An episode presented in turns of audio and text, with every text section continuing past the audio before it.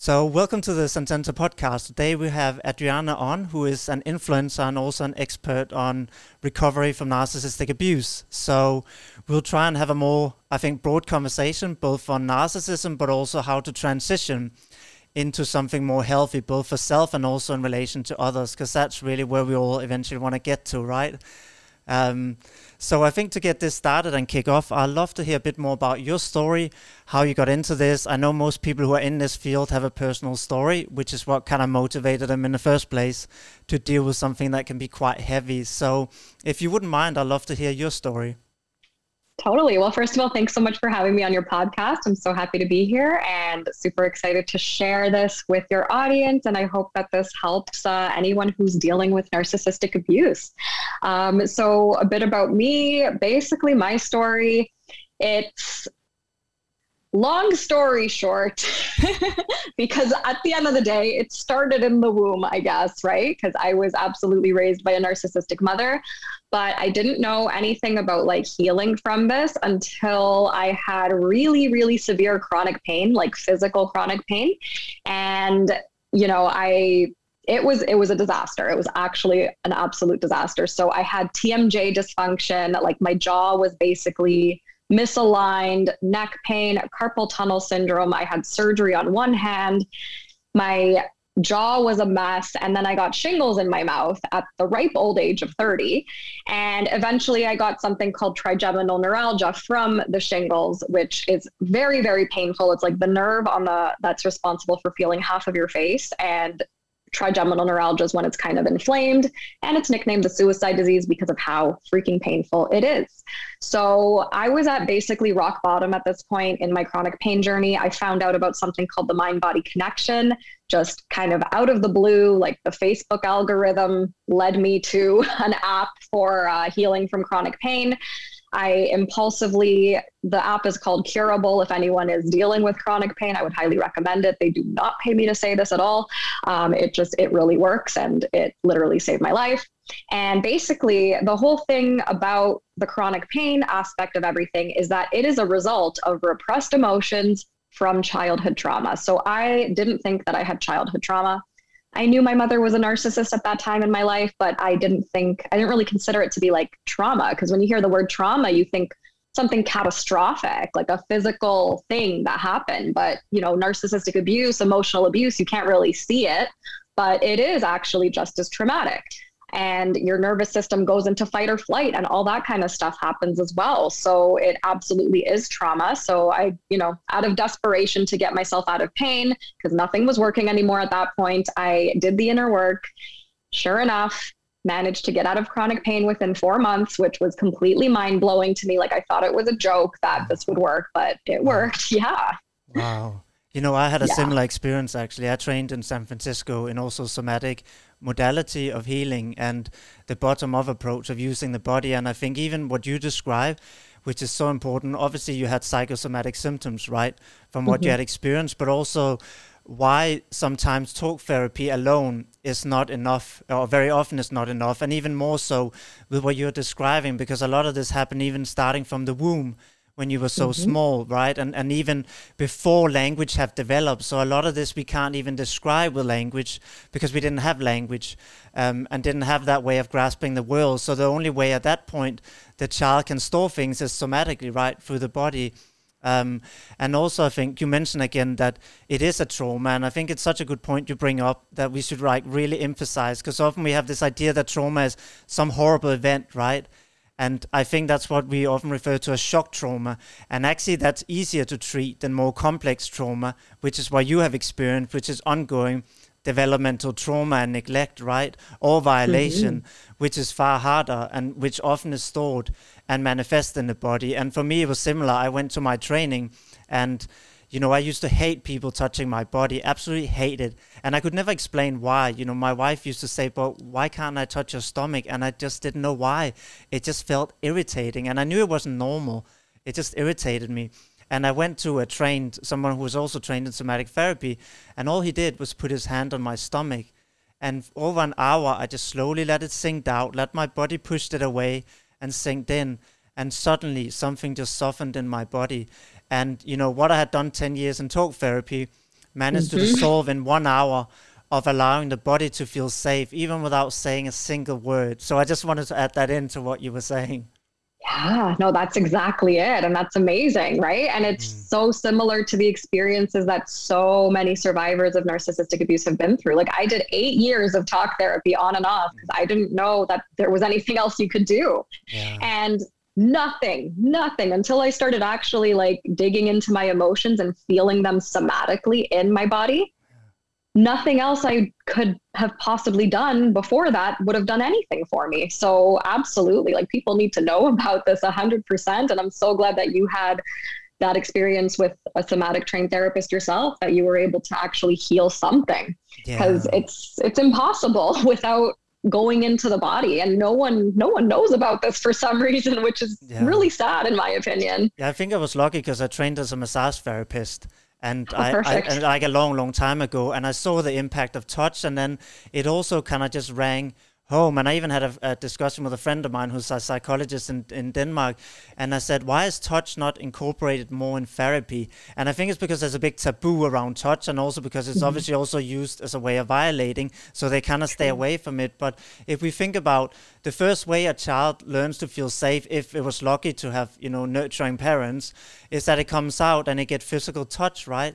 It's the mm-hmm. first way we learn, our nervous system learn you're safe by being held and yet it's one of the things we don't really engage with which is incredible right because it's so yeah. critical to learn to regulate to feel yeah. safe with touch exactly and just even learning how to feel safe in your body yeah that's yeah. right which yeah it's just so key with the healing journey which yeah, no one knows about it. well, they will now because we're going to talk about yeah. it. exactly, exactly. So, so, I want to talk a bit about the trauma bond because that's like yeah. one of the most common questions that I get, I'm sure you get too. Um, people look up and find this expression and they start making some sense of this chaos and madness and also why they keep going back, right? Because it's one of the things that people from the outside who haven't experienced simply can't understand because they're like, you know, this is bad for you, you're hurting, why do you go back? And that's obviously because they don't understand what the trauma bond is and the addiction that abuse survivor is actually experiencing. So, do you want to talk a little bit about maybe the trauma bond and also potential strategies that people can at least start to to move themselves out of that place, which is a very painful place. We both know that. Mm-hmm. Oh yeah, totally. Yeah, so like the trauma bond is a real thing and a lot of people don't understand it and it's when you have been narcissistically abused, especially over a long period of time, the trauma bond is strong. So you're going to feel like you can't leave this person or you need this person in your life or there's just something about this person that like you cannot let go. And that is the result of the manipulation that the narcissist put you through because they basically train you from day one. Like that trauma bond starts at day one. So if it's a parent, it started in the womb. If it's a significant other, it starts at the initial stages of the relationship where they're love bombing you. That's where the trauma bond gets created because that's why you're always trying to get back to the beginning part of the relationship. And, you know, strategies to deal with the trauma bond is doing the emotional work, which no one wants to hear this because you can understand this mentally as much as you want to. You can do all the research in the world. You can research till like three in the morning every day if you want to. But if you're not incorporating the emotional work into this, there's only so much that the logical knowledge will be helpful for because chances are you're probably going to still want to go back or like it's going to be very uncomfortable not going back because of that trauma bond. So understanding what emotions are underneath that trauma bond. So it's important to understand that narcissists actually thrive off of you repressing your emotions.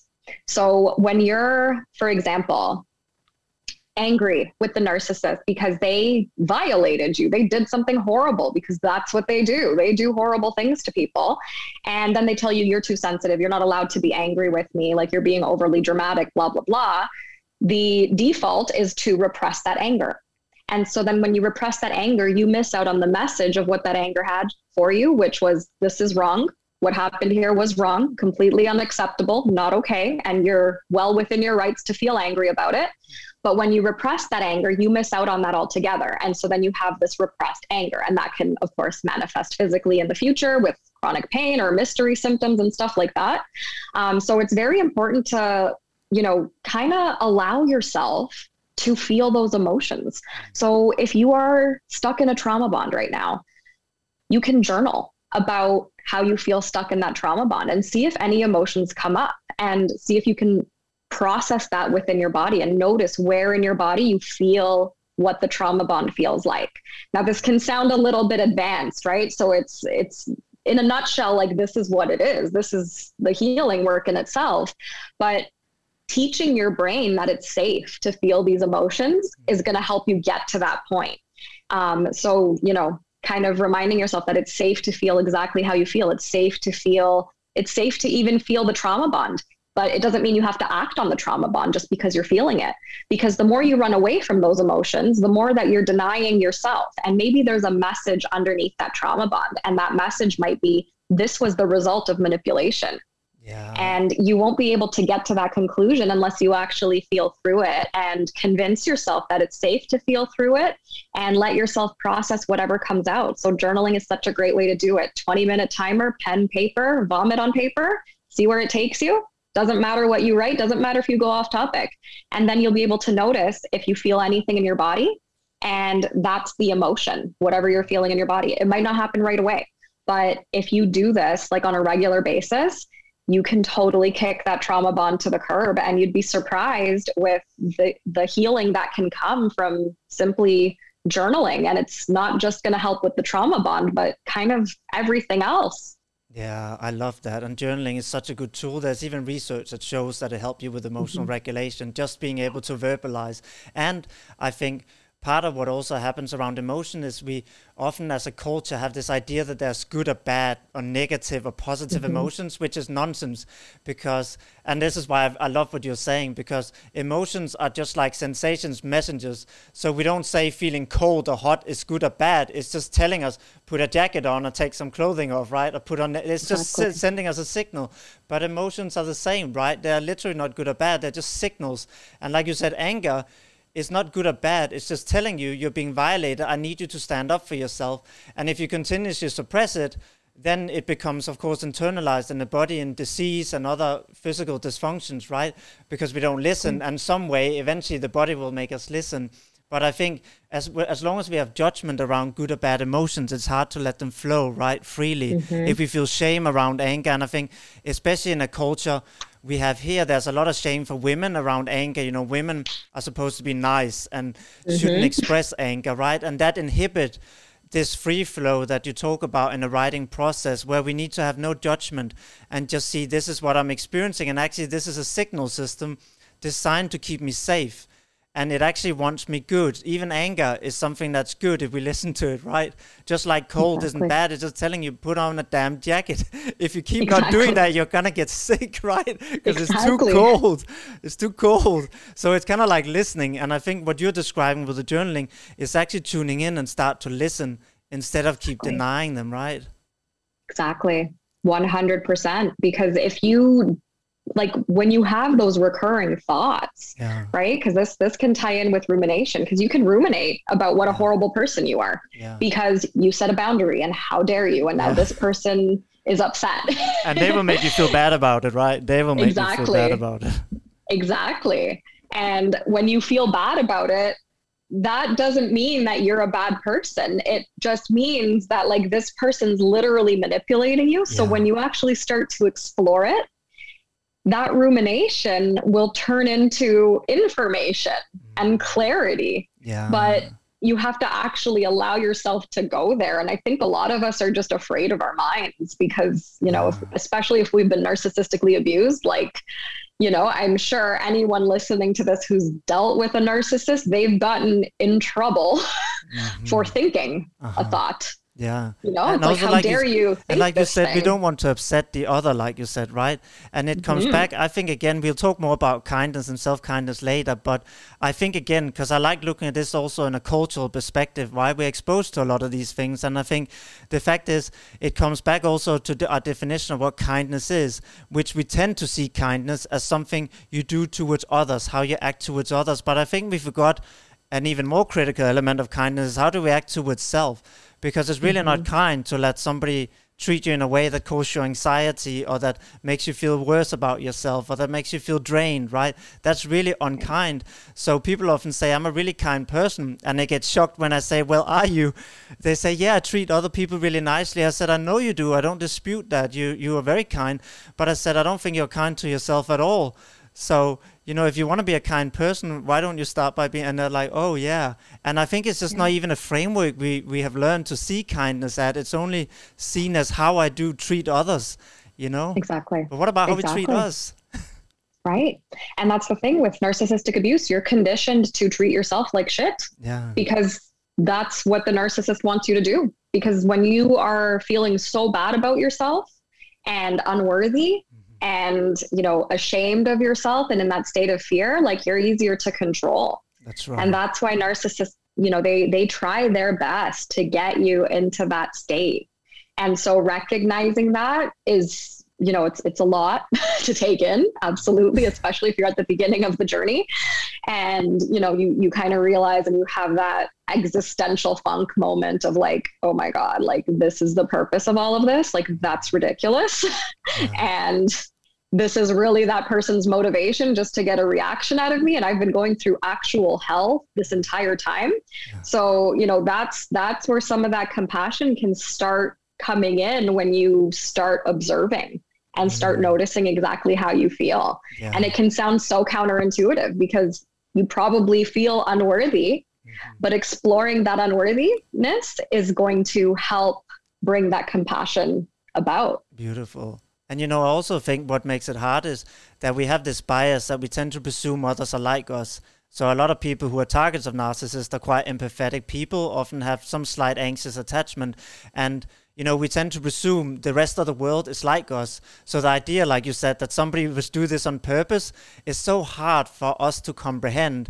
And therefore, often abuse survivors tend to keep thinking, oh, this person is going to change, right? Because they cannot mm-hmm. comprehend that some people actually don't change. And I know it's really difficult for some people to get their head around that some people don't want to change and they actually don't want other people well and they actually don't care about your well being. And that's so hard for an empathetic person who is wired to feel a lot of empathy for others to actually understand.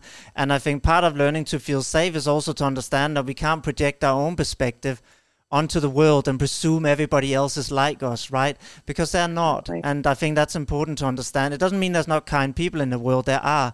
But we have mm-hmm. to not presume other people are like us because that exposes us to danger again in the future, right? Exactly. A hundred percent. And that's that's where, you know, for myself personally, that was very difficult for me to wrap my head around because mm. I just assumed everyone had empathy. Yeah. Welcome to the club. it was it was a big punch in the face. Yeah. yeah. It was like a literal punch in the face to realize like, wait, not everybody operates like this. That's okay. Right. Wow. And they procreate and I'm the result of that. Okay. Yeah. you know, like it's really it's a disaster when you actually think about it. But and it's disturbing. It's disturbing too. And you're allowed to feel as disturbed as you feel about the fact that there are people out there with very bad intentions yeah. that pretend that they don't have bad intentions yeah. only to manipulate you into their bad intentions yeah. while continuing to lie to you about it all the every step of the way even if there's undisputable evidence as to what they did. Yeah. So wrapping your head around that can definitely be a lot and you're allowed to feel exactly how you feel about it and you should be angry about it That's because right. this is stuff that pisses people off. Yes, and, and like I said, feeling the anger is really healthy. It's finally acknowledging oh, yeah. what happened is not okay, right? And exactly. it's saying stand up for yourself. So actually, it's really exactly. important to get in touch. And I found with, with women I spoke to, they often find it real. For men, it's easier to engage with anger because culturally mm-hmm. it's very accepted. But for a lot of women, it's really hard to accept yeah. that it's really okay to be like furious, angry. It's okay to have mm-hmm. thoughts of revenge. It's actually a normal human process to go through, right? So, so you should actually embrace it and, as you said, journal it. But I want to go back a bit a bit to the trauma bond because mm-hmm. as you talked about and described, I think it's so important we understand and acknowledge that it is an addiction because it also teaches a bit about how we should treat it, right? And this idea of getting the reward, like you said in the beginning, the love bombing, which spiked dopamine, right? It feels amazing, mm-hmm. like taking a drug. You feel kind of high. Mm-hmm. You know, you get this spotlight. You everything you do is so great, and it feels amazing. And yeah. and then suddenly you get the anxiety, right? Whether that's rage, silent treatment, and that creates this up and down, like taking a drug, coming down, needing another boost, right?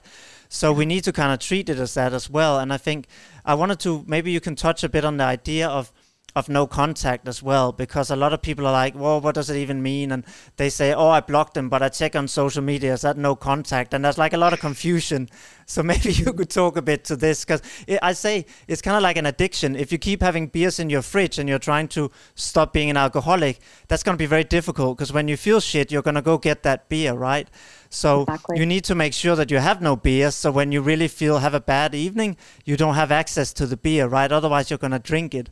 So I don't know if you can talk a bit about that idea and concept of, of no contact.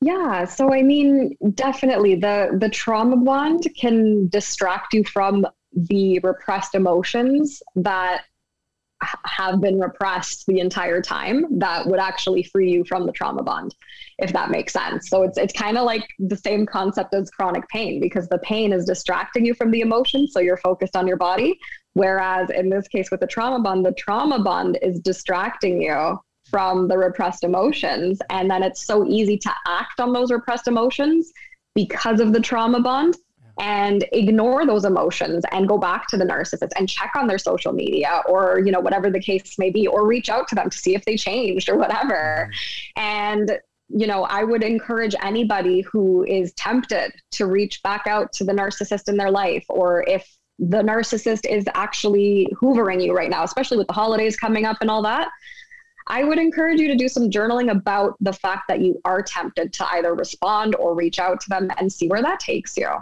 Because that when you start untangling those thoughts you're going to start seeing this person for who they are. Mm-hmm. because you're going to be able to release some of the emotions that are keeping you kind of trauma bonded to them and once you release those emotions, it's going to be like, oh, okay, like I actually don't need this person in my life whatsoever. So it's, it does take doing the work to actually get to that point because, you know, if you if you do it just mindsetting your way through it, like by all means, go for it. But eventually, those repressed emotions will catch up with you. And you can only try and convince yourself or lie to yourself so much that everything's fine and the world's a beautiful place and you don't need to deal with this person. But then you're going to get triggered all the time. That's right. Left, right, and center, right? It's not about having that mental toughness to stay no contact or even entertain going no contact. And yeah, no contact is no contact. So it's basically all or nothing. You're not checking up on their social media, you're not interacting with them whatsoever. Um, you know, and it depends on the context of the relationship, right? Like sometimes you can't go full no contact, especially if you share children with the narcissist, or if it's a family member and you're like the only next of kin, or whatever the case may be. Sometimes you have to do low contact or at least emotionally detached contact. And the trauma bond is not going to go anywhere if you're not doing the emotional work. So, you know, it's like one baby step at a time and just getting curious about the trauma bond, right? So, anytime that you're like, oh, maybe I should reach out to this person, or maybe I'm going to check their social media, question why. Yeah, and also what's think this like, gonna solve? You know, also what you said. Sometimes there are instances if you have children or other things where you need some kind of minimum contact, and I think in that instance, I always say to people, I'm sure you'll agree that boundaries is so important to work on because it's something we already struggle on, which is why we partly ended up here too in the first place, mm-hmm. right? People with exactly. solid boundaries, they often don't end up with a romantic partner who's narcissistic. And, you know, the fact is when we get these boundaries, and even when you have to have a bit of contact, you can have really clear boundaries about how frequent there can be communication, how that communication, and if that's violated, you can temporarily block this person and you just do that every time they overstep that boundary, right? Until they learn that they have to stay within this, unless otherwise there's not a communication channel. Uh, because otherwise, again, they will find ways to keep pushing. They love pushing and see how far they can push that boundary, right? And if you mm-hmm. allow it to be pushed, they will push further, right? So oh, you yeah. have to be really consequent. And I think also another thing that I just wanted to mention around the trauma bond because I love your idea of journaling. It helped me so much. I think it's such, I do it every day. It's such an important tool to get clarity on our own processes and also get more self awareness and healing. And I also think the aspect, because again, we live in this culture that is so glorifying of individualism, right? You even have an American Constitution, the individual pursuit of happiness, and we think it's of this pursuit of self, right? But actually, mm-hmm. it takes us away from you know our brain is a social organ, and we know that actually we flourish best when we're in connection with others, and even right. more so. There was this book I forgot the title, but it's a beautiful book of a guy who had uh, addicted parents, and he started going around and understanding speaking to all these different addiction experts in the world and understanding what is the core is it just chemical in the brain or is there something else and his discovery was the core issue that made people continue to stick with addiction was not chemical actually it was a lack of human connection and I think that's a good lesson we can take into this because if we look at this as an addiction, right, the trauma bond, we also need to make sure we get human connection as we go through this. We can't mm-hmm. do it alone. There will be nights where you feel so awful, so rubbish, and in so much pain that if you have no human connection to reach out to who's safe, you will want to gravitate back to the narcissist, right? Because you still right. have that feeling that that, and therefore I always say to people like, make a tree where you kind of write out what people are safe connections in your life that you can reach out to because you're going to need those people right? And it's mm-hmm. it's a strength to be able to reach out. It's not a weakness. It's a strength. Exactly. A hundred percent. And make sure that those people are in fact safe. And you know it's uh that's and that that can be really tricky sometimes for survivors especially if yeah. your entire family is toxic sometimes there are zero safe people in somebody's yeah. life and that's you know that's unfortunate when that's the case and if that is the case it's better to just do it alone than to do the healing with toxic people because they're going to set you way back. So, yeah. you know, whether your support team is people that you actually know or, you know, a professional, whether it's a coach. I was just about to therapist. say that because you're right. If you don't yeah. have a friend or family, then that's where it even becomes more important to have a coach like you or a therapist, somebody who can be that safe mm-hmm. point, right? Because we all need somebody we can go to. I think it's exactly. pretty impossible to do this alone.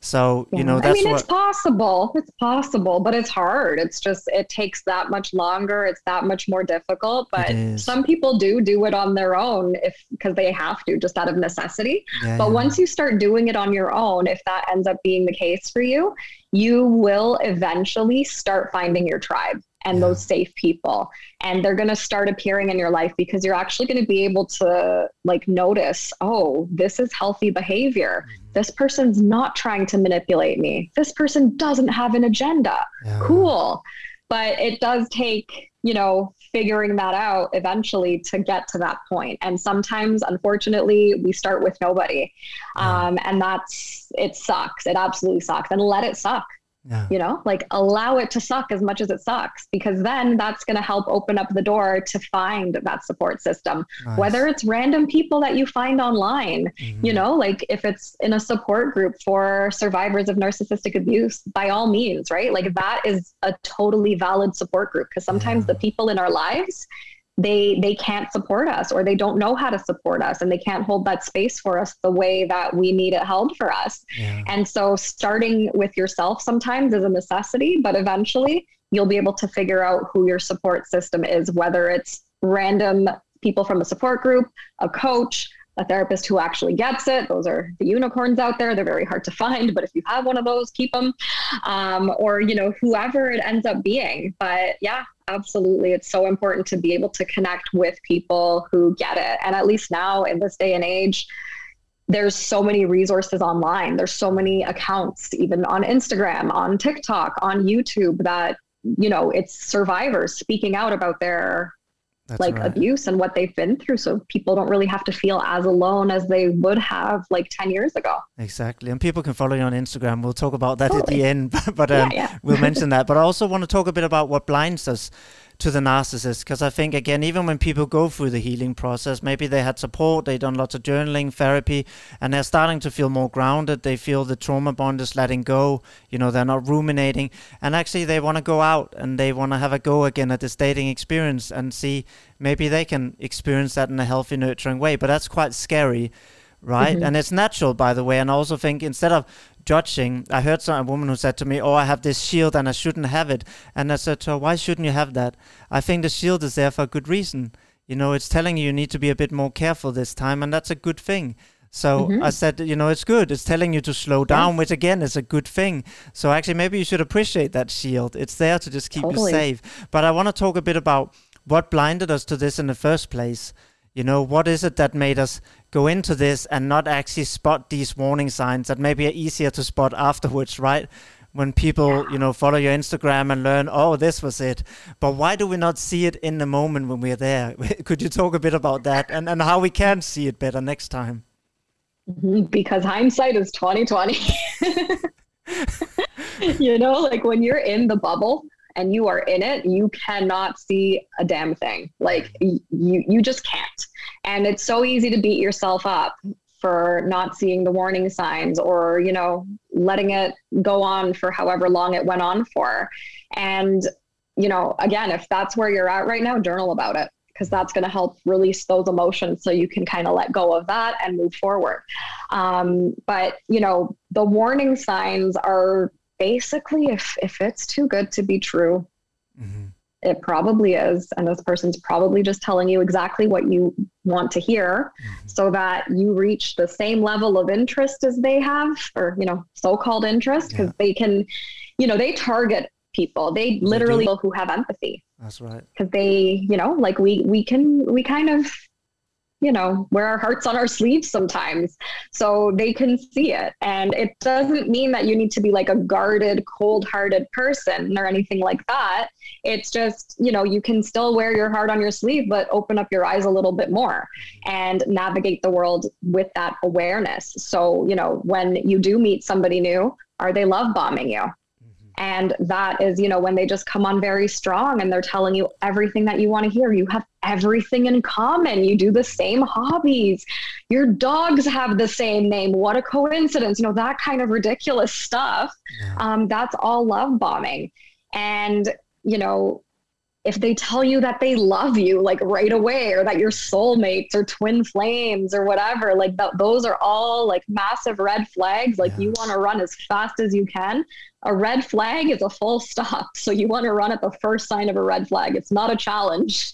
I saw a quote somewhere on the internet. It's not a challenge to try and overcome the red flag. It's a full stop and you run away and do not even waste any mm-hmm. more time with this person. Um, so, you know, just kind of being observant of what's going on right in front of you and noticing how you feel. If you get like, a gut feeling about this person, that's probably a bad thing. Mm-hmm it probably means that you're getting like if you compare because you probably had a gut feeling with the last narcissist you dated for anyone who's going back into the dating scene after narcissistic abuse pay attention to what that felt like. And this is why it's so important to do the emotional work because it's going to help you actually trust your intuition yeah. because your nervous system knows when somebody's unsafe before you even are consciously aware of it. That's right. So, yeah, like the nervous system can totally pick up on other people's energies. And so, if you're getting some kind of a gut feeling, notice if it's similar to the gut feeling that you got with previous narcissists in your life. And if it is, that is not chemistry. Mm-hmm. That's your nervous system saying, run like the frickin' wind. Yeah, and you know also what you said is so important because it's this what you described the love bombing, the everything is great. It's high intensity, right? It's a classical sign, not just of narcissism, also borderline. It's very mm-hmm. high intensity, very quick. You know, for me, she would talk about marriage after three weeks. After four weeks, she said I should buy her diamond ring, and I'm like, what? and and I thought she was joking. Yeah, I thought she was joking, oh, no. right? I'm like, this is too weird. She's surely joking. Um, oh my god. And but again, it comes with so, like you said, soulmate, right? And if people say say that when they don't even know nobody knows you when you dated for a few months right? It takes a long time. If somebody starts saying these things push for quick commitment. Again like you said it's this high quick intensity is a huge warning sign. I would say the only time this doesn't apply is with a psychopath that's the only people that might not do high intensity, but that's not really the focus today. I just want to mention that because I know some people have been blindsided with a psychopath. It's actually more the opposite. It's complete lack of emotional responses. So that could be, you know, you see an old lady be hit by a car. A normal human being would have a reaction to that, right? Because mm-hmm. it's uncomfortable to see. They would try yeah. and help while a psychopath would not have any emotional reaction to that. And that so for them it's kind of the opposite. It's that they have yeah. no no emotional reaction, while for the narcissist it's more this tendency to create really quick intensity, right? They live in this world of idolization where mm-hmm. they think you know you're so great as long as you're giving them supply and the mm-hmm. second you're not giving them that then you become a demon that they think they can abuse and kick um, but okay. I think what's interesting also, I guess, uh, and this is where you're right, the journaling is so good, is to look at why do we get appealed to that? Because what I found is a lot of people who are attracted to narcissists have a slight sense, and there's no judgment around this because there's no good or bad attachment styles. But to heal, we need to acknowledge a lot of us have had at least an anxious attachment style, and this is why mm-hmm. high intensity is so appealing. Because to this attachment style, we feel safety in things going really quick, right? And this is why we gravitate, and this is why we're easily manipulate it because it's so easy to fake this quickness and greatness. And we often buy into that because if we're a bit anxious, that makes us feel safe, right? So we latch yeah. onto it. So unless we look at our own anxious attachment and our own tendency, maybe, you know, I remember a friend of mine said to me, Thomas, I notice in, in your dynamic, even in the healthy dynamics, he would say, you tend to go really fast. Like you see these girls a lot and it quickly is a committed relationship. And I suddenly thought, yeah, he's got a point.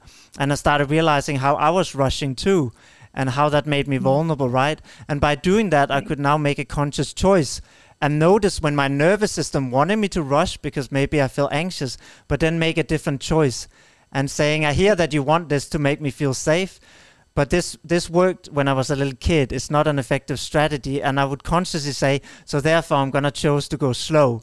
I'm not gonna see her three times this week, only once.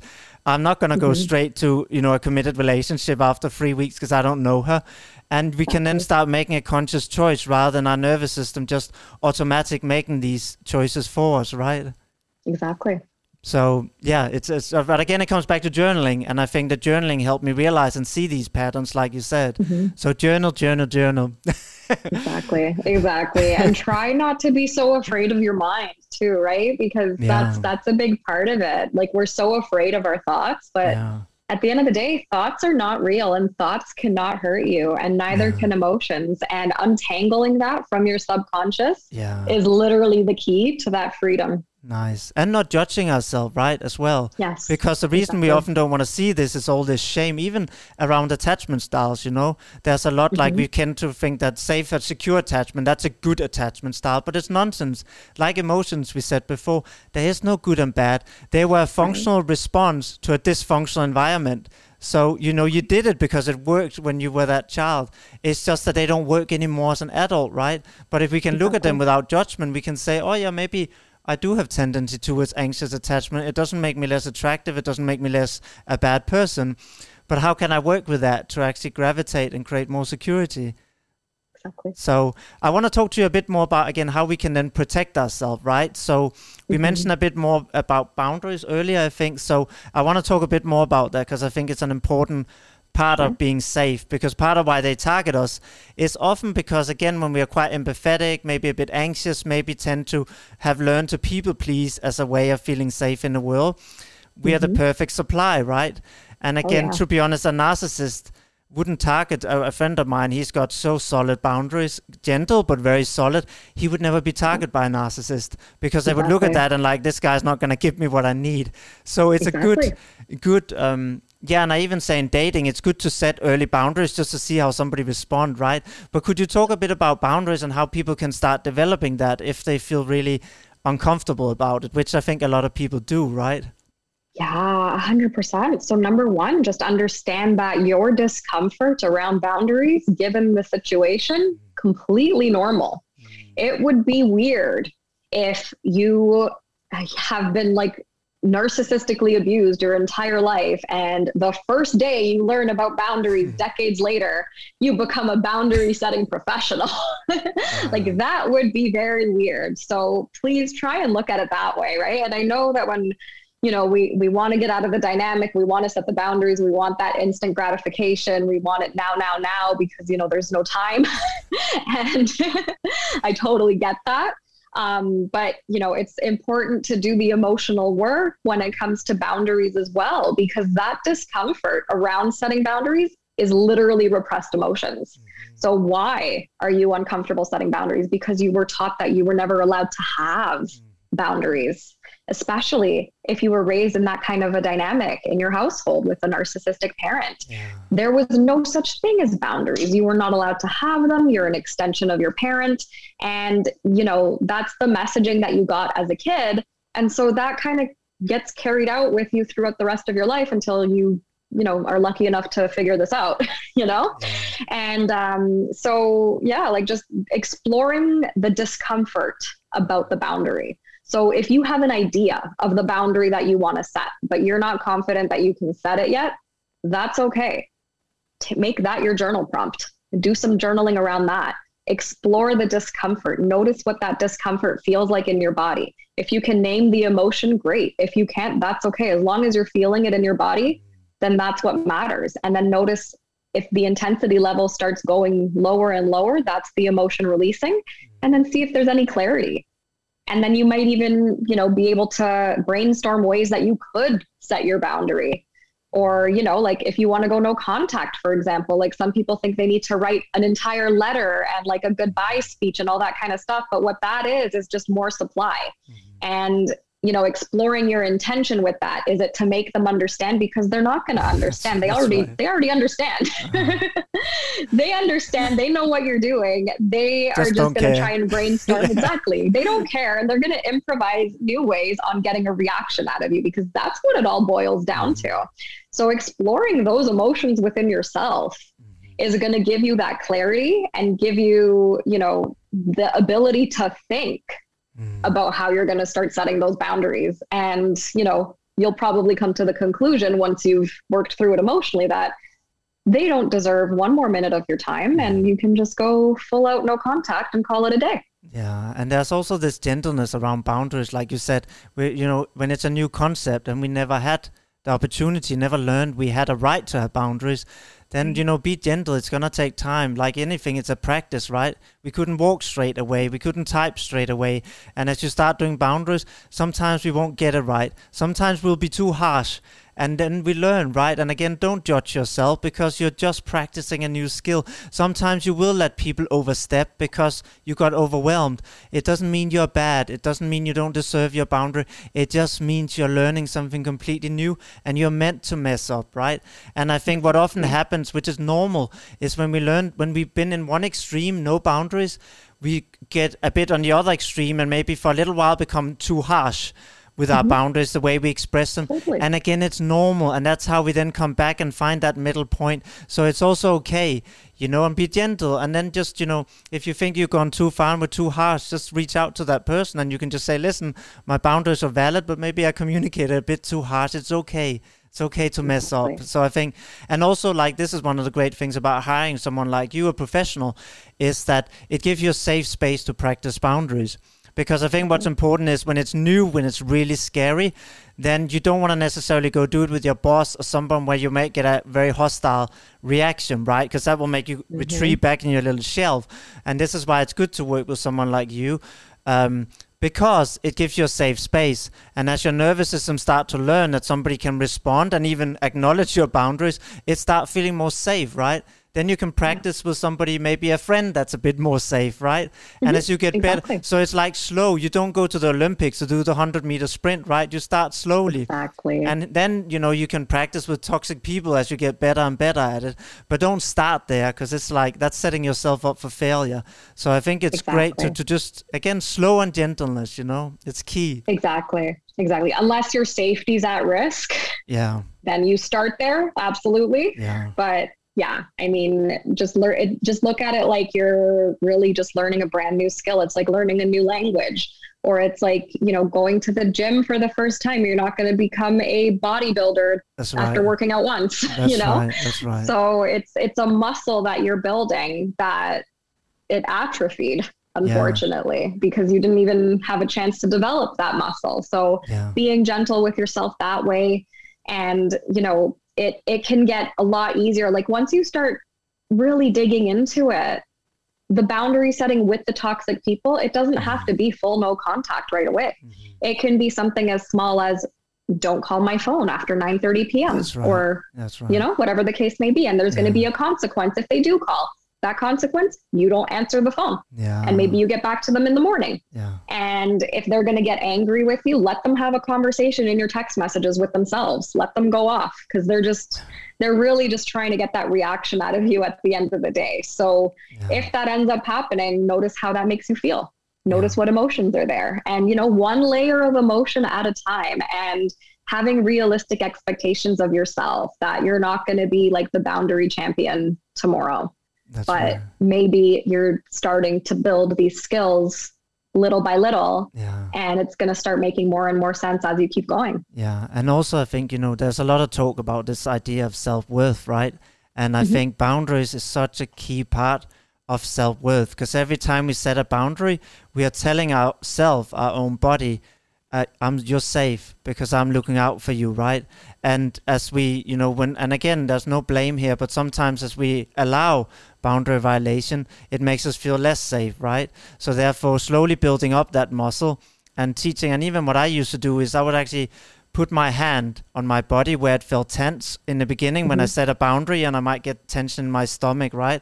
And I would just put a hand on my stomach and when I set my boundary and afterwards, and slowly I could feel my stomach become more and more relaxed because I was teaching my body that my body was safe now because I was looking out for my body, right?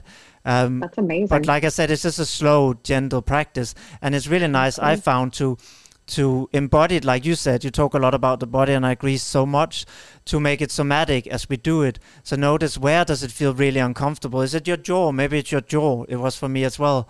That gets really yeah. tense. That's okay. Then maybe just hold your jaw for a little mm-hmm. bit, right? Exactly. And just allow that. And then you realize it's just a sensation at the end of the day, all this discomfort mm-hmm. is okay, my stomach is a little tense. And after a while, you build up that muscle and you say, well, I can be with a tense stomach. And suddenly it doesn't feel so intimidating anymore, right? Because all it boils down to is a tense stomach. And at the end, you laugh about it and you're like, well, it's just a tense stomach and it's fine. Yeah, totally. totally. And you can absolutely reach that point just by one baby step at a time because that really is all it is. It's just a sensation in your body yeah. and it's safe to feel it. It's not a medical episode. Yeah. I want to talk to you a little bit about self kindness as well. I know it's a long sure. podcast, but I think it's so important, yeah. right? Um, if you want to talk a bit, because I know with journaling, you talk a lot about journaling, and that's a great place. How people can start changing this internal bully or the narcissist that they carry. I call mm-hmm. it a, a, garden. I say, you know, you were born with a narcissist parent, right? And it's kind of like we're given a garden and they plant the flowers. But as we grow up, we can look at that and say, actually, I don't like these stinging nettles.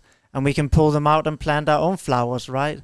So that's kind of my analogy for, for self kindness. But I don't know if you can yeah. talk a, a bit more about this and, and what we can do to practically start implementing it.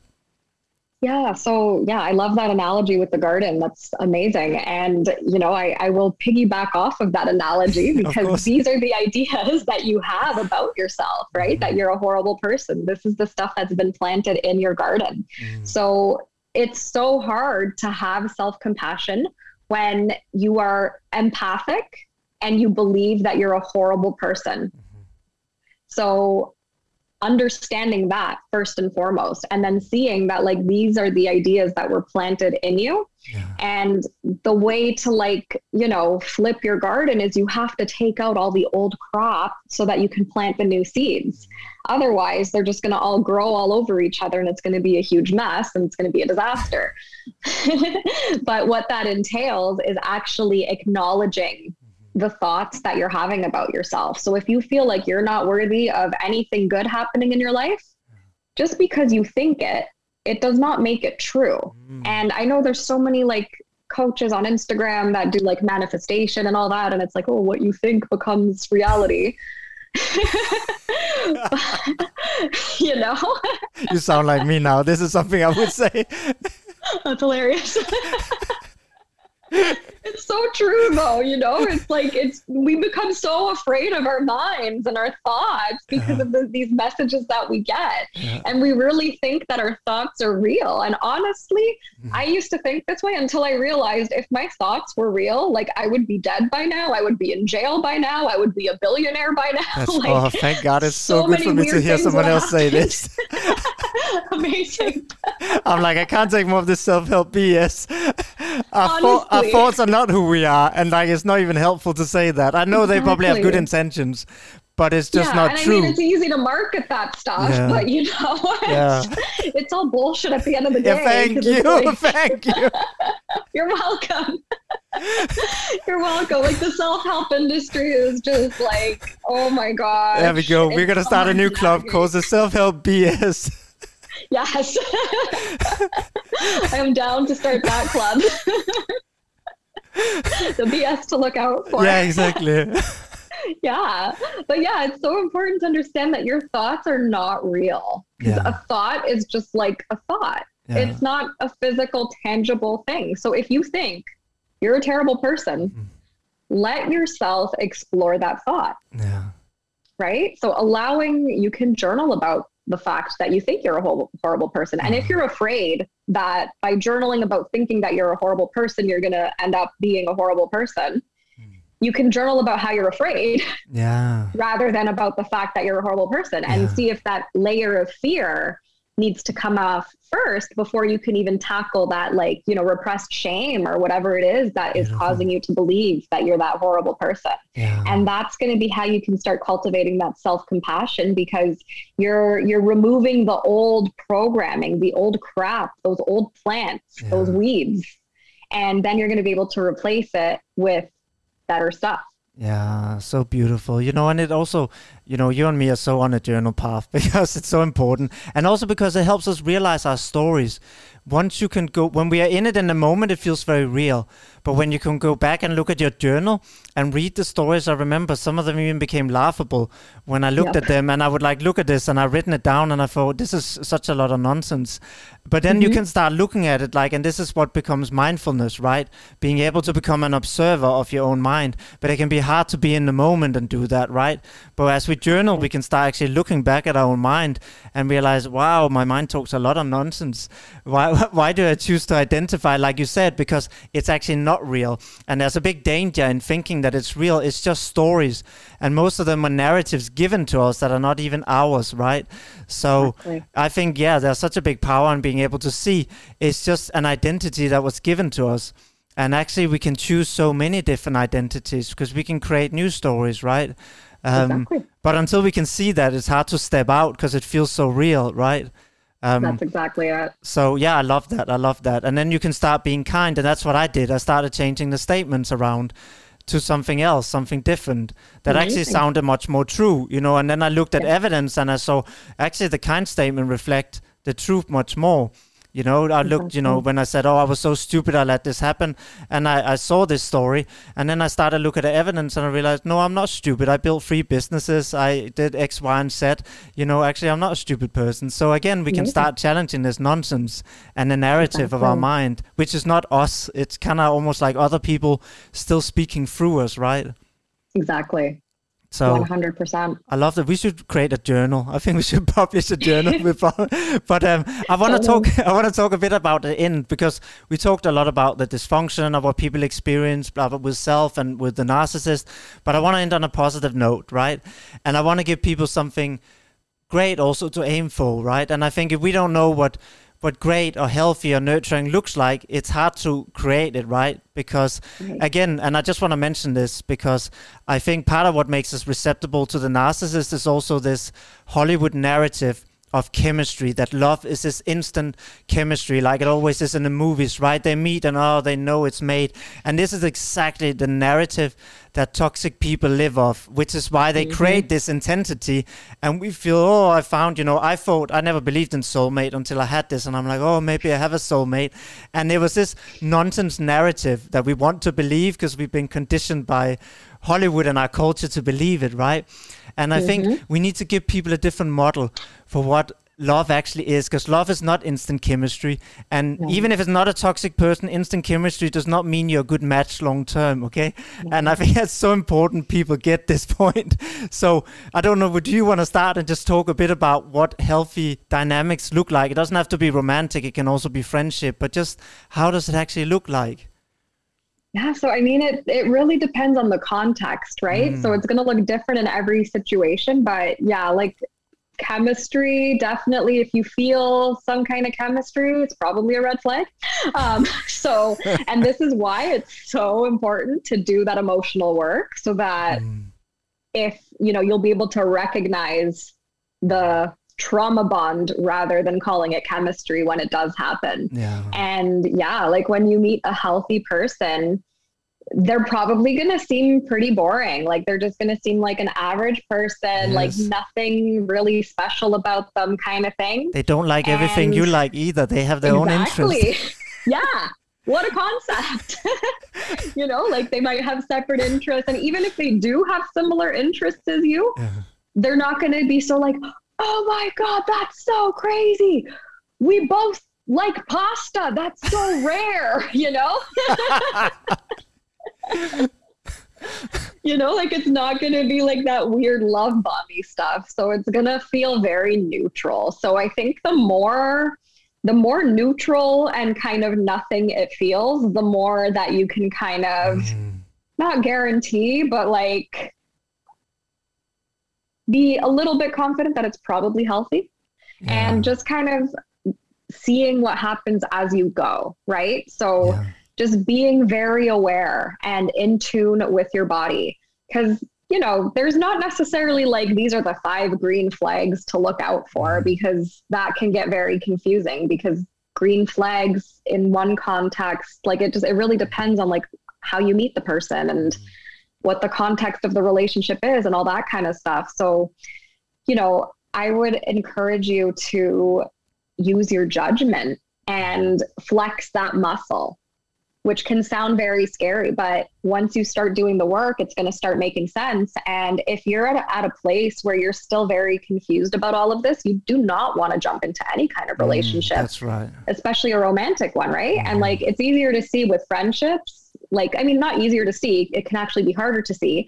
But the context of like a friendship with a narcissistic person depends as well. Because if yeah. it's just a party friend that you're seeing on weekends yeah. at social events and you're not really close and you don't really hang out, you're probably not going to be their target of supply. That's right. And you know, just important to like see things for what they are kind of thing. But if it's a close friendship that you're cultivating or like a romantic partnership or even coworkers and stuff like that, just kind of, you know, be the observer mm. more than anything right? And notice if you're getting into your feelings and notice what that means and what those emotions are trying to tell you. Is it a warning or is it a sense of safety? Do you feel safe around this person? Yeah. That's going to be the biggest indicator, like how safe that person feels. And, you know, if you tell them news, mm-hmm. how do they react? Yeah right? Are they trying to compete with you? Are they seeming like they're jealous of you? Or are they genuinely there for you are they genuinely like they have your back kind of thing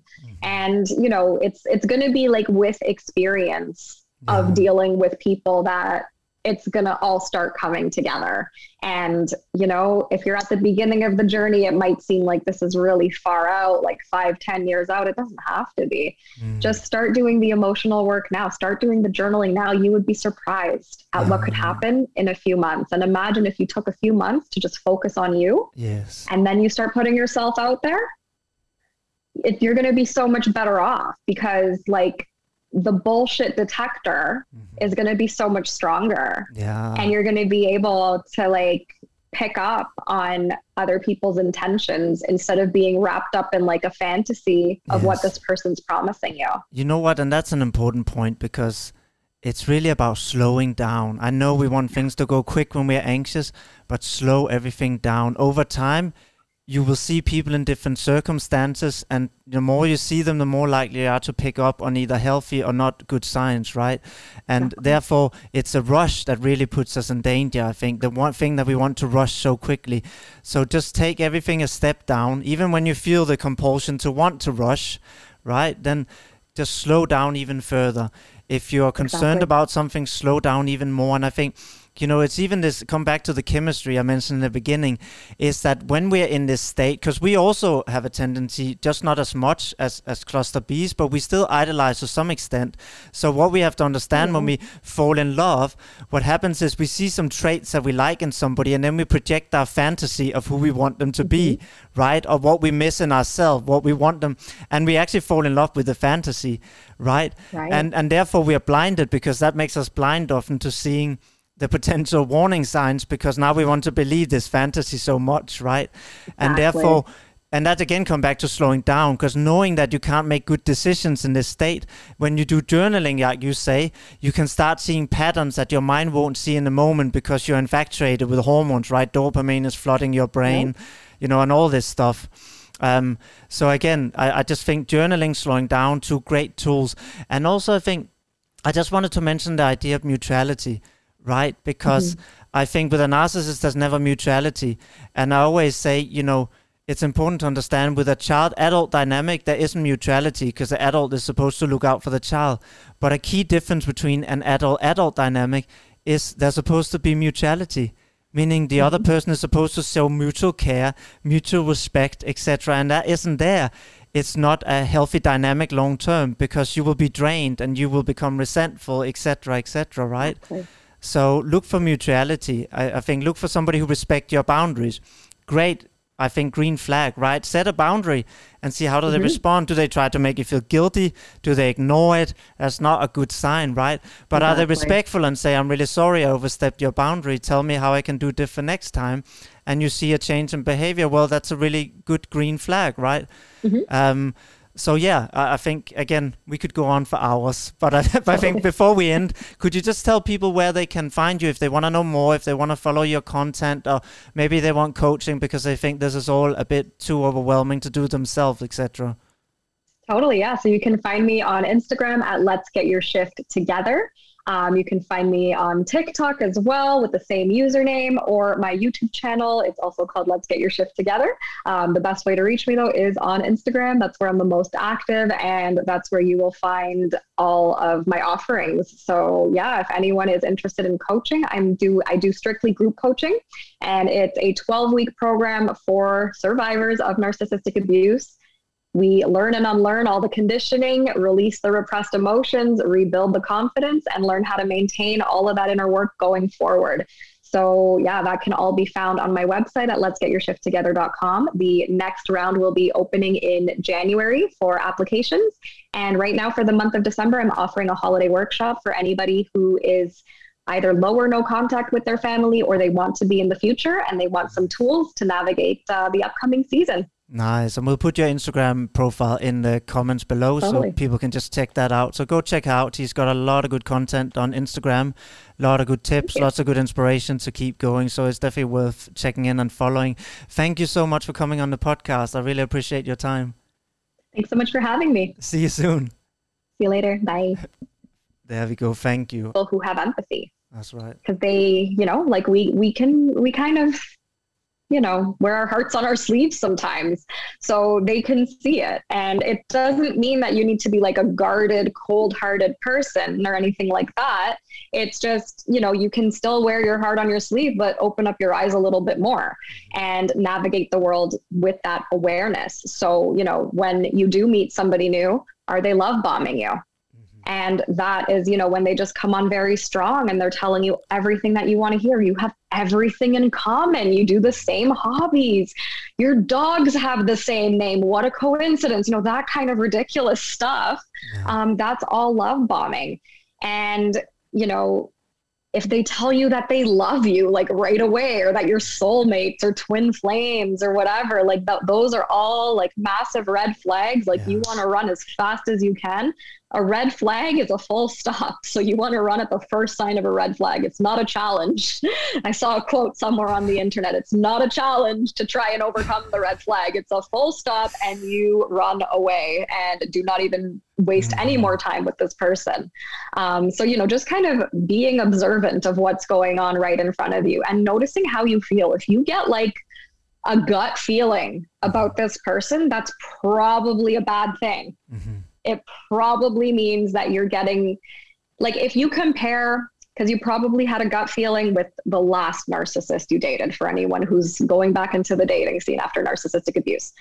Pay attention to what that felt like. And this is why it's so important to do the emotional work because it's going to help you actually trust your intuition yeah. because your nervous system knows when somebody's unsafe before you even are consciously aware of it. That's right. So, yeah, like the nervous system can totally pick up on other people's energies. And so, if you're getting some kind of a gut feeling, notice if it's similar to the gut feeling that you got with previous narcissists in your life. And if it is, that is not chemistry. Mm-hmm. That's your nervous system saying, run like the frickin' wind. Yeah, and you know also what you said is so important because it's this what you described the love bombing, the everything is great. It's high intensity, right? It's a classical sign, not just of narcissism, also borderline. It's very mm-hmm. high intensity, very quick. You know, for me, she would talk about marriage after three weeks. After four weeks, she said I should buy her diamond ring, and I'm like, what? and and I thought she was joking. Flags. Yeah, I thought she was joking, oh, no. right? I'm like, this is too weird. She's surely joking. Um, oh. And but again, it comes with so, like you said, soulmate, right?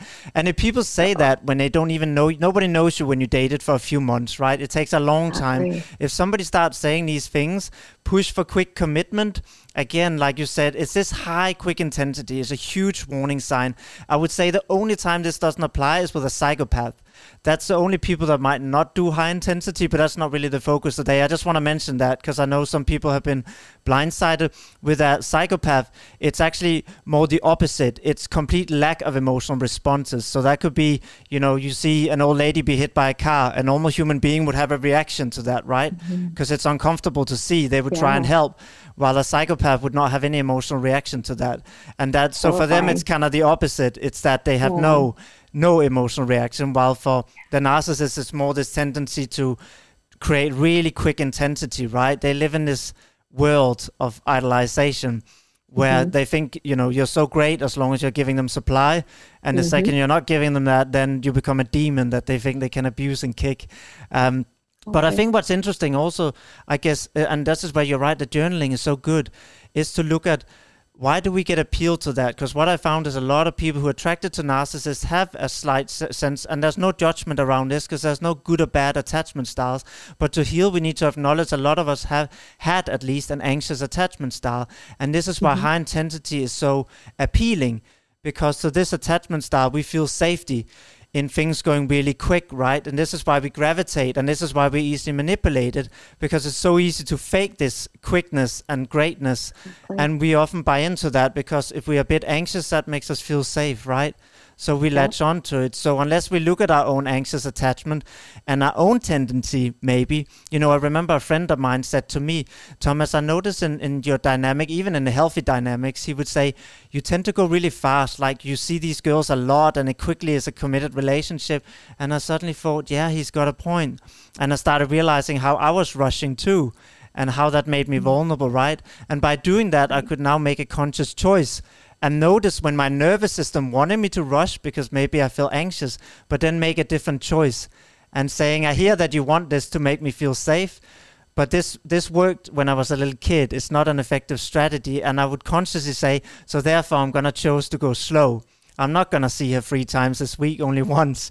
I'm not gonna mm-hmm. go straight to you know a committed relationship after three weeks because I don't know her and we can then start making a conscious choice rather than our nervous system just automatic making these choices for us right exactly so yeah it's, it's uh, but again it comes back to journaling and i think that journaling helped me realize and see these patterns like you said mm-hmm. so journal journal journal exactly exactly and try not to be so afraid of your mind too right because that's yeah. that's a big part of it like we're so afraid of our thoughts but yeah at the end of the day, thoughts are not real and thoughts cannot hurt you, and neither yeah. can emotions. And untangling that from your subconscious is literally the key to that freedom. Nice. And not judging ourselves, right, as well. Yes. Because the exactly. reason we often don't want to see this is all this shame, even around attachment styles, you know. There's a lot mm-hmm. like we tend to think that safe and secure attachment, that's a good attachment style, but it's nonsense.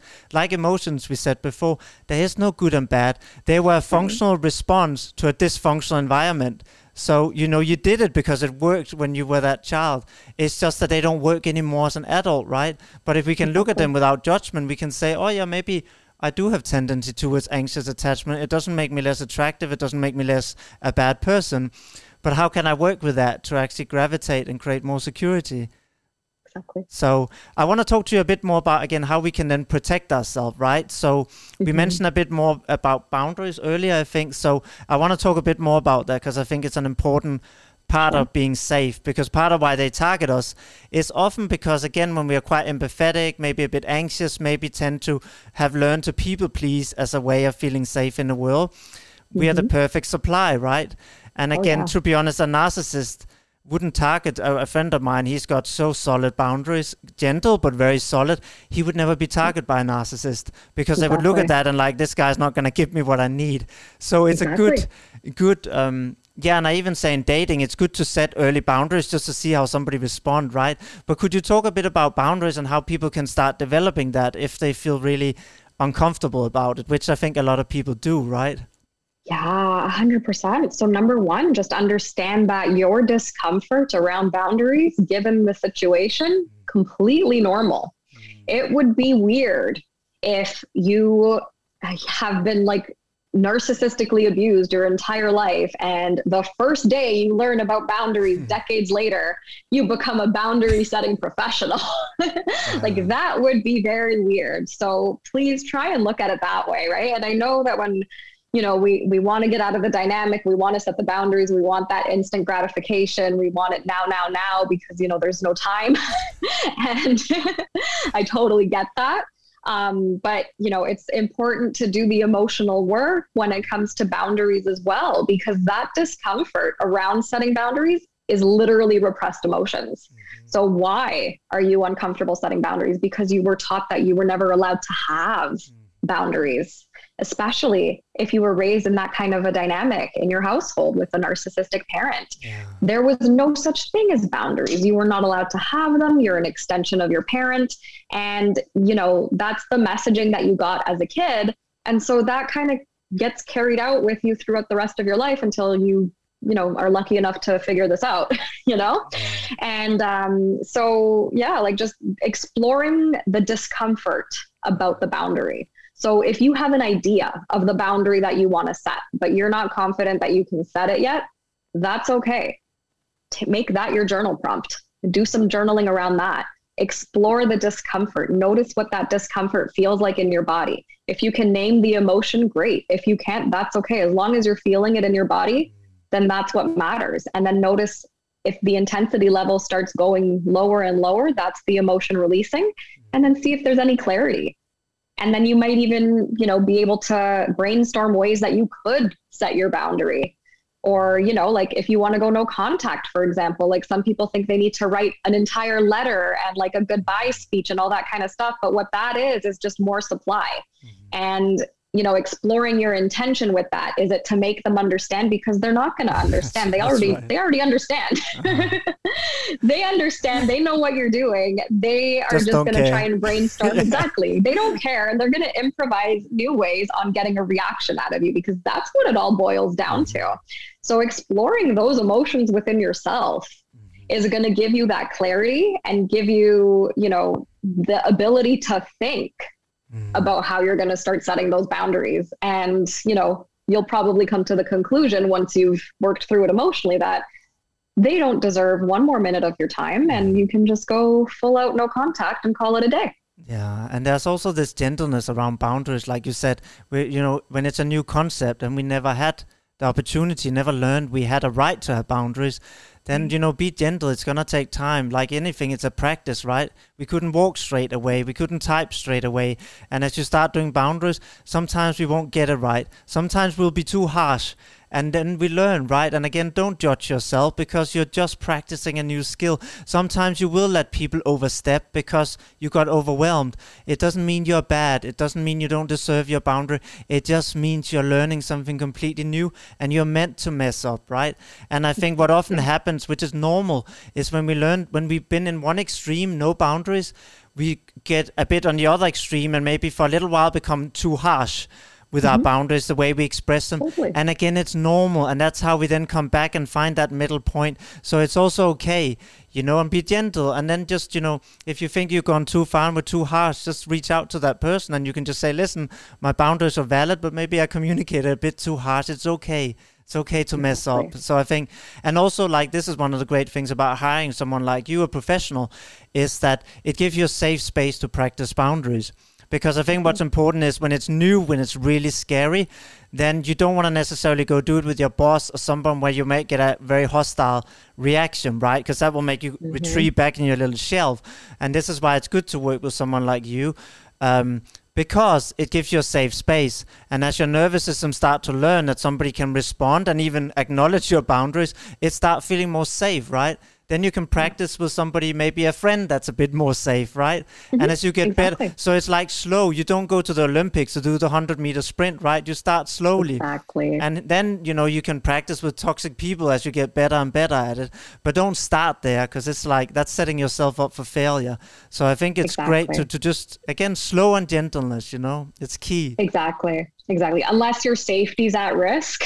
Yeah. Then you start there. Absolutely. Yeah. But yeah i mean just learn it just look at it like you're really just learning a brand new skill it's like learning a new language or it's like you know going to the gym for the first time you're not going to become a bodybuilder that's after right. working out once that's you know right. that's right so it's it's a muscle that you're building that it atrophied unfortunately yeah. because you didn't even have a chance to develop that muscle so yeah. being gentle with yourself that way and you know it it can get a lot easier. Like once you start really digging into it, the boundary setting with the toxic people, it doesn't have to be full no contact right away. Mm-hmm. It can be something as small as don't call my phone after 9:30 p.m. Right. or right. you know whatever the case may be and there's going to be a consequence if they do call that consequence, you don't answer the phone. Yeah. And maybe you get back to them in the morning. Yeah. And if they're going to get angry with you, let them have a conversation in your text messages with themselves. Let them go off because they're just,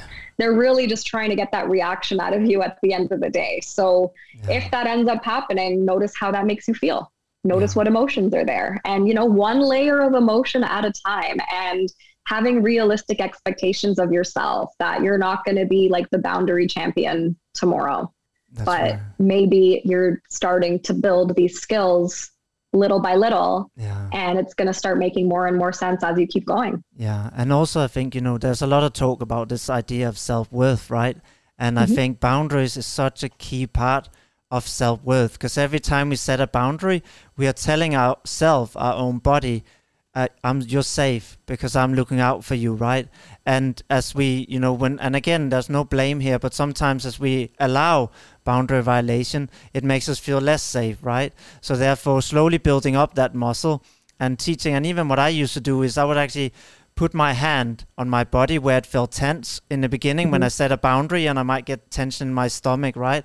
And I would just put a hand on my stomach and when I set my boundary and afterwards, and slowly I could feel my stomach become more and more relaxed because I was teaching my body that my body was safe now because I was looking out for my body, right?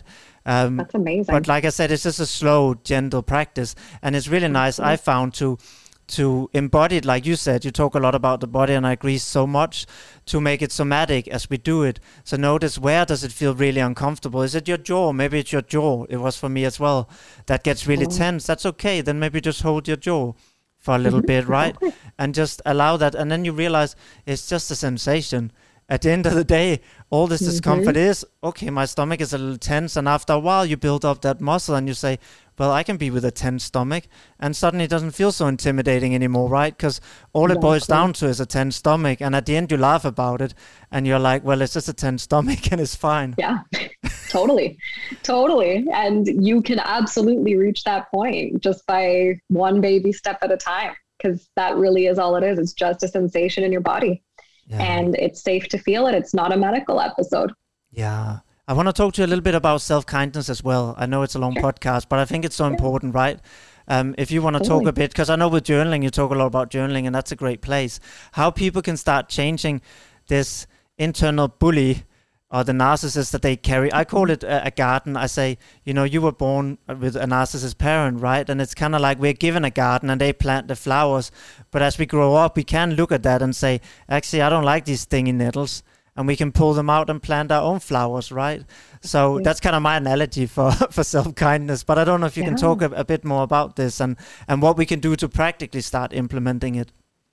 Yeah. So, yeah, I love that analogy with the garden. That's amazing. And, you know, I, I will piggyback off of that analogy because these are the ideas that you have about yourself, right? Mm-hmm. That you're a horrible person. This is the stuff that's been planted in your garden. Mm-hmm. So, it's so hard to have self compassion when you are empathic and you believe that you're a horrible person. Mm-hmm.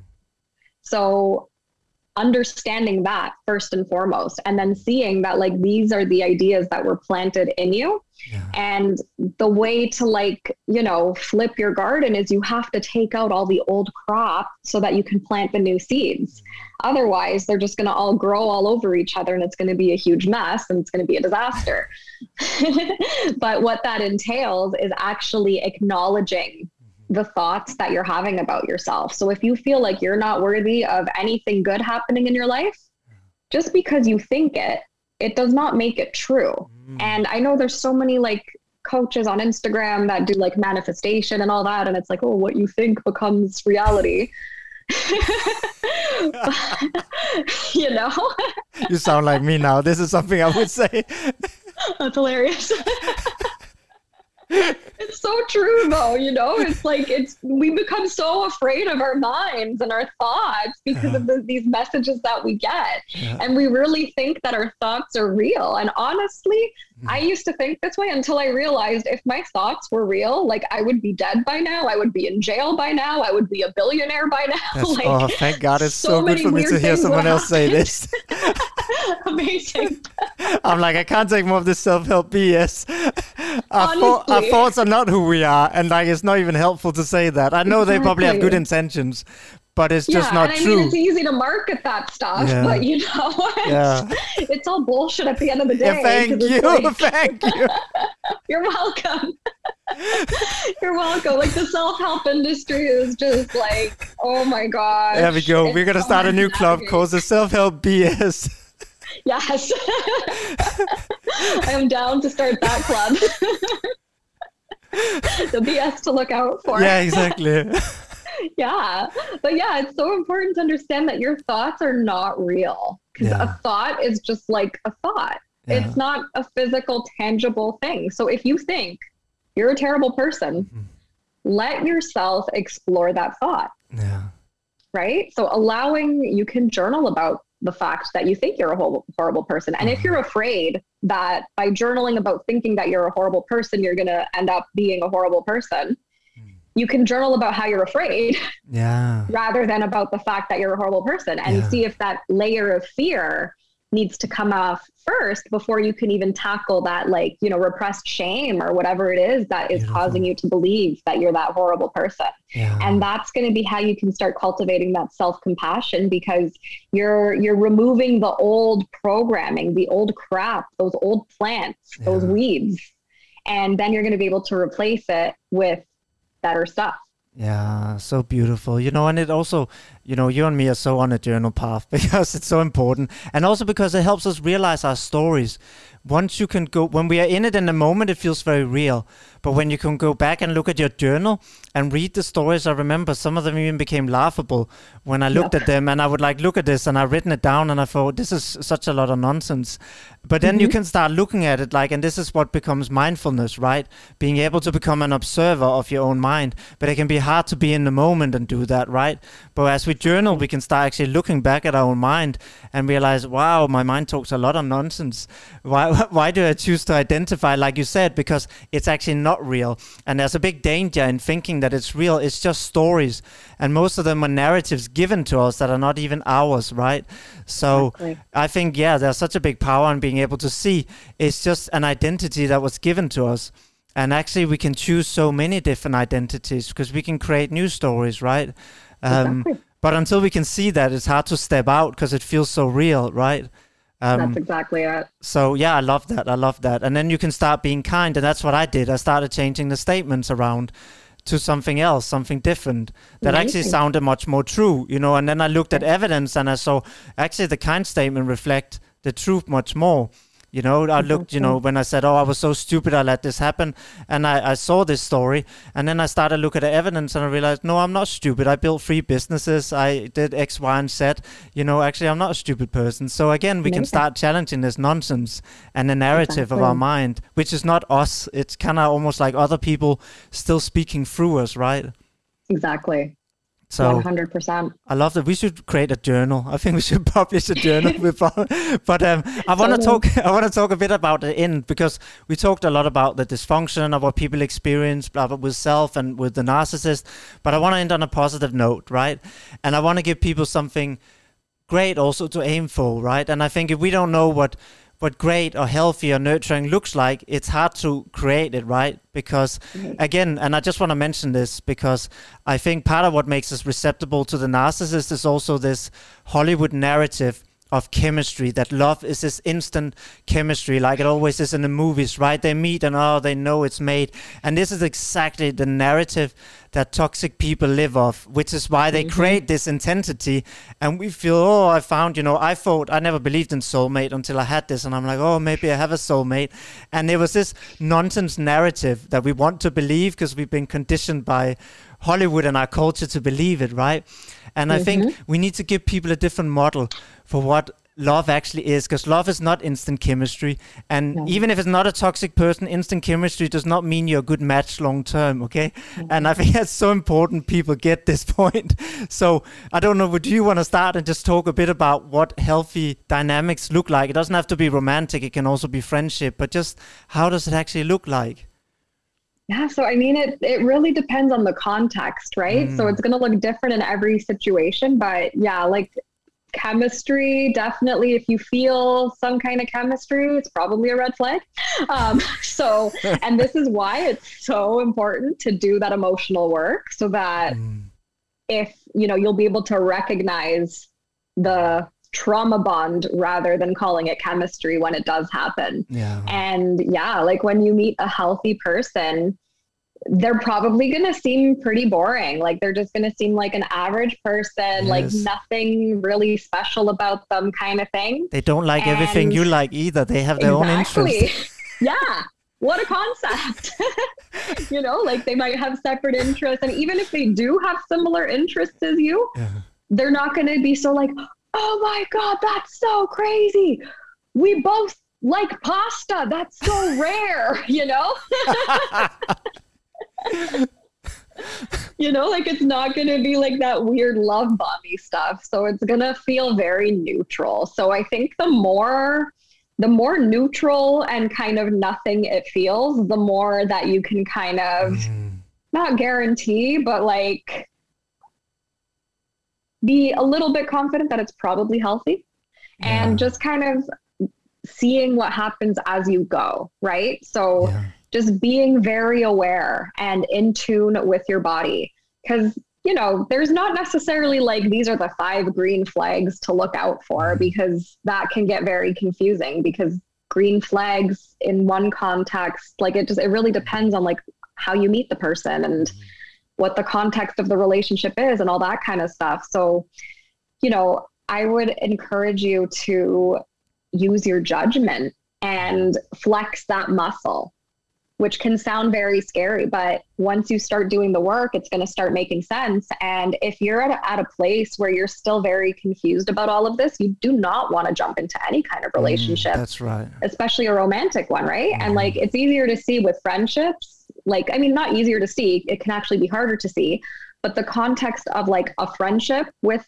a narcissistic person depends as well because if yeah. it's just a party friend that you're seeing on weekends at yeah. social events and you're not really close and you don't really hang out you're probably not going to be their target of supply That's right. and you know just important to like see things for what they are kind of thing but if it's a close friendship that you're cultivating or like a romantic partnership or even coworkers and stuff like that just kind of you know be the observer mm. more than anything right? And notice if you're getting into your feelings and notice what that means and what those emotions are trying to tell you. Is it a warning or is it a sense of safety? Do you feel safe around this person? Yeah. That's going to be the biggest indicator, like how safe that person feels. And, you know, if you tell them news, mm-hmm. how do they react? Yeah. Right? Are they trying to compete with you? Are they seeming like they're jealous of you? Or are they genuinely there for you are they genuinely like they have your back kind of thing mm-hmm. and you know it's it's going to be like with experience of yeah. dealing with people that it's going to all start coming together. And, you know, if you're at the beginning of the journey, it might seem like this is really far out, like five, ten years out. It doesn't have to be. Mm. Just start doing the emotional work now. Start doing the journaling now. You would be surprised at what could ah. happen in a few months. And imagine if you took a few months to just focus on you. Yes. And then you start putting yourself out there. If you're going to be so much better off because, like, the bullshit detector mm-hmm. is going to be so much stronger. Yeah. And you're going to be able to like pick up on other people's intentions instead of being wrapped up in like a fantasy of yes. what this person's promising you. You know what? And that's an important point because it's really about slowing down. I know we want things to go quick when we're anxious, but slow everything down over time you will see people in different circumstances and the more you see them the more likely you are to pick up on either healthy or not good signs right? And okay. therefore it's a rush that really puts us in danger i think the one thing that we want to rush so quickly. So just take everything a step down. Even when you feel the compulsion to want to rush right then just slow down even further. If you are exactly. concerned about something slow down even more. And i think you know it's even this come back to the chemistry i mentioned in the beginning is that when we're in this state because we also have a tendency just not as much as as cluster b's but we still idolize to some extent so what we have to understand mm-hmm. when we fall in love what happens is we see some traits that we like in somebody and then we project our fantasy of who we want them to be right or what we miss in ourselves what we want them and we actually fall in love with the fantasy right, right. and and therefore we are blinded because that makes us blind often to seeing the potential warning signs because now we want to believe this fantasy so much, right? Exactly. And therefore, and that again come back to slowing down because knowing that you can't make good decisions in this state when you do journaling like you say you can start seeing patterns that your mind won't see in the moment because you're infatuated with hormones right? Dopamine is flooding your brain you know and all this stuff. Um, so again I, I just think journaling slowing down two great tools. And also i think i just wanted to mention the idea of mutuality right? Because mm-hmm. I think with a narcissist, there's never mutuality. And I always say, you know, it's important to understand with a child adult dynamic, there isn't mutuality because the adult is supposed to look out for the child. But a key difference between an adult adult dynamic is there's supposed to be mutuality meaning the other mm-hmm. person is supposed to show mutual care, mutual respect, etc. And that isn't there. It's not a healthy dynamic long term because you will be drained and you will become resentful, etc., etc. Right? Okay. So look for mutuality. I, I think look for somebody who respect your boundaries. Great. I think green flag, right? Set a boundary and see how do mm-hmm. they respond. Do they try to make you feel guilty? Do they ignore it? That's not a good sign, right? But exactly. are they respectful and say, "I'm really sorry, I overstepped your boundary. Tell me how I can do different next time." And you see a change in behavior. Well, that's a really good green flag, right? Mm-hmm. Um, so yeah, I, I, think again we could go on for hours, but I, I, think before we end, could you just tell people where they can find you if they want to know more, if they want to follow your content, or maybe they want coaching because they think this is all a bit too overwhelming to do themselves, etc. Totally, yeah. So you can find me on Instagram at Let's Get Your Shift Together. Um, you can find me on TikTok as well with the same username or my YouTube channel. It's also called Let's Get Your Shift Together. Um, the best way to reach me though is on Instagram. That's where I'm the most active and that's where you will find all of my offerings. So yeah, if anyone is interested in coaching, I'm do I do strictly group coaching and it's a 12 week program for survivors of narcissistic abuse we learn and unlearn all the conditioning, release the repressed emotions, rebuild the confidence, and learn how to maintain all of that inner work going forward. So, yeah, that can all be found on my website at letsgetyourshifttogether.com. The next round will be opening in January for applications. And right now, for the month of December, I'm offering a holiday workshop for anybody who is either low or no contact with their family or they want to be in the future and they want some tools to navigate uh, the upcoming season. Nice. And we'll put your Instagram profile in the comments below totally. so people can just check that out. So go check out. He's got a lot of good content on Instagram, a lot of good tips, lots of good inspiration to keep going. So it's definitely worth checking in and following. Thank you so much for coming on the podcast. I really appreciate your time. Thanks so much for having me. See you soon. I hope you enjoyed today's podcast. Don't forget to subscribe so you get our new podcast episodes on how to avoid, deal with, and recover from toxic relationships and difficult breakups. Also, leave a review. It really helped me stay motivated and keep making more of these episodes. For more free resources on how to avoid and recover from toxic relationships and difficult breakups, just check out the link in the description. You can also grab the free guide and free webinar giving you the tools to spot toxic dating partners and heal if you've been unlucky to date one. I've also just launching the Toxic Relationship Recovery Program that will teach you everything you need to know on how to stay clear of toxic dating partners, develop a shield so they don't target you, spot all the red flags and manipulation strategies, make better partner choices, and how to heal and end people pleasing and get clear boundaries so you never have to go through this again. You can find the link in the description. Stay safe, and I'll see you in the next episode.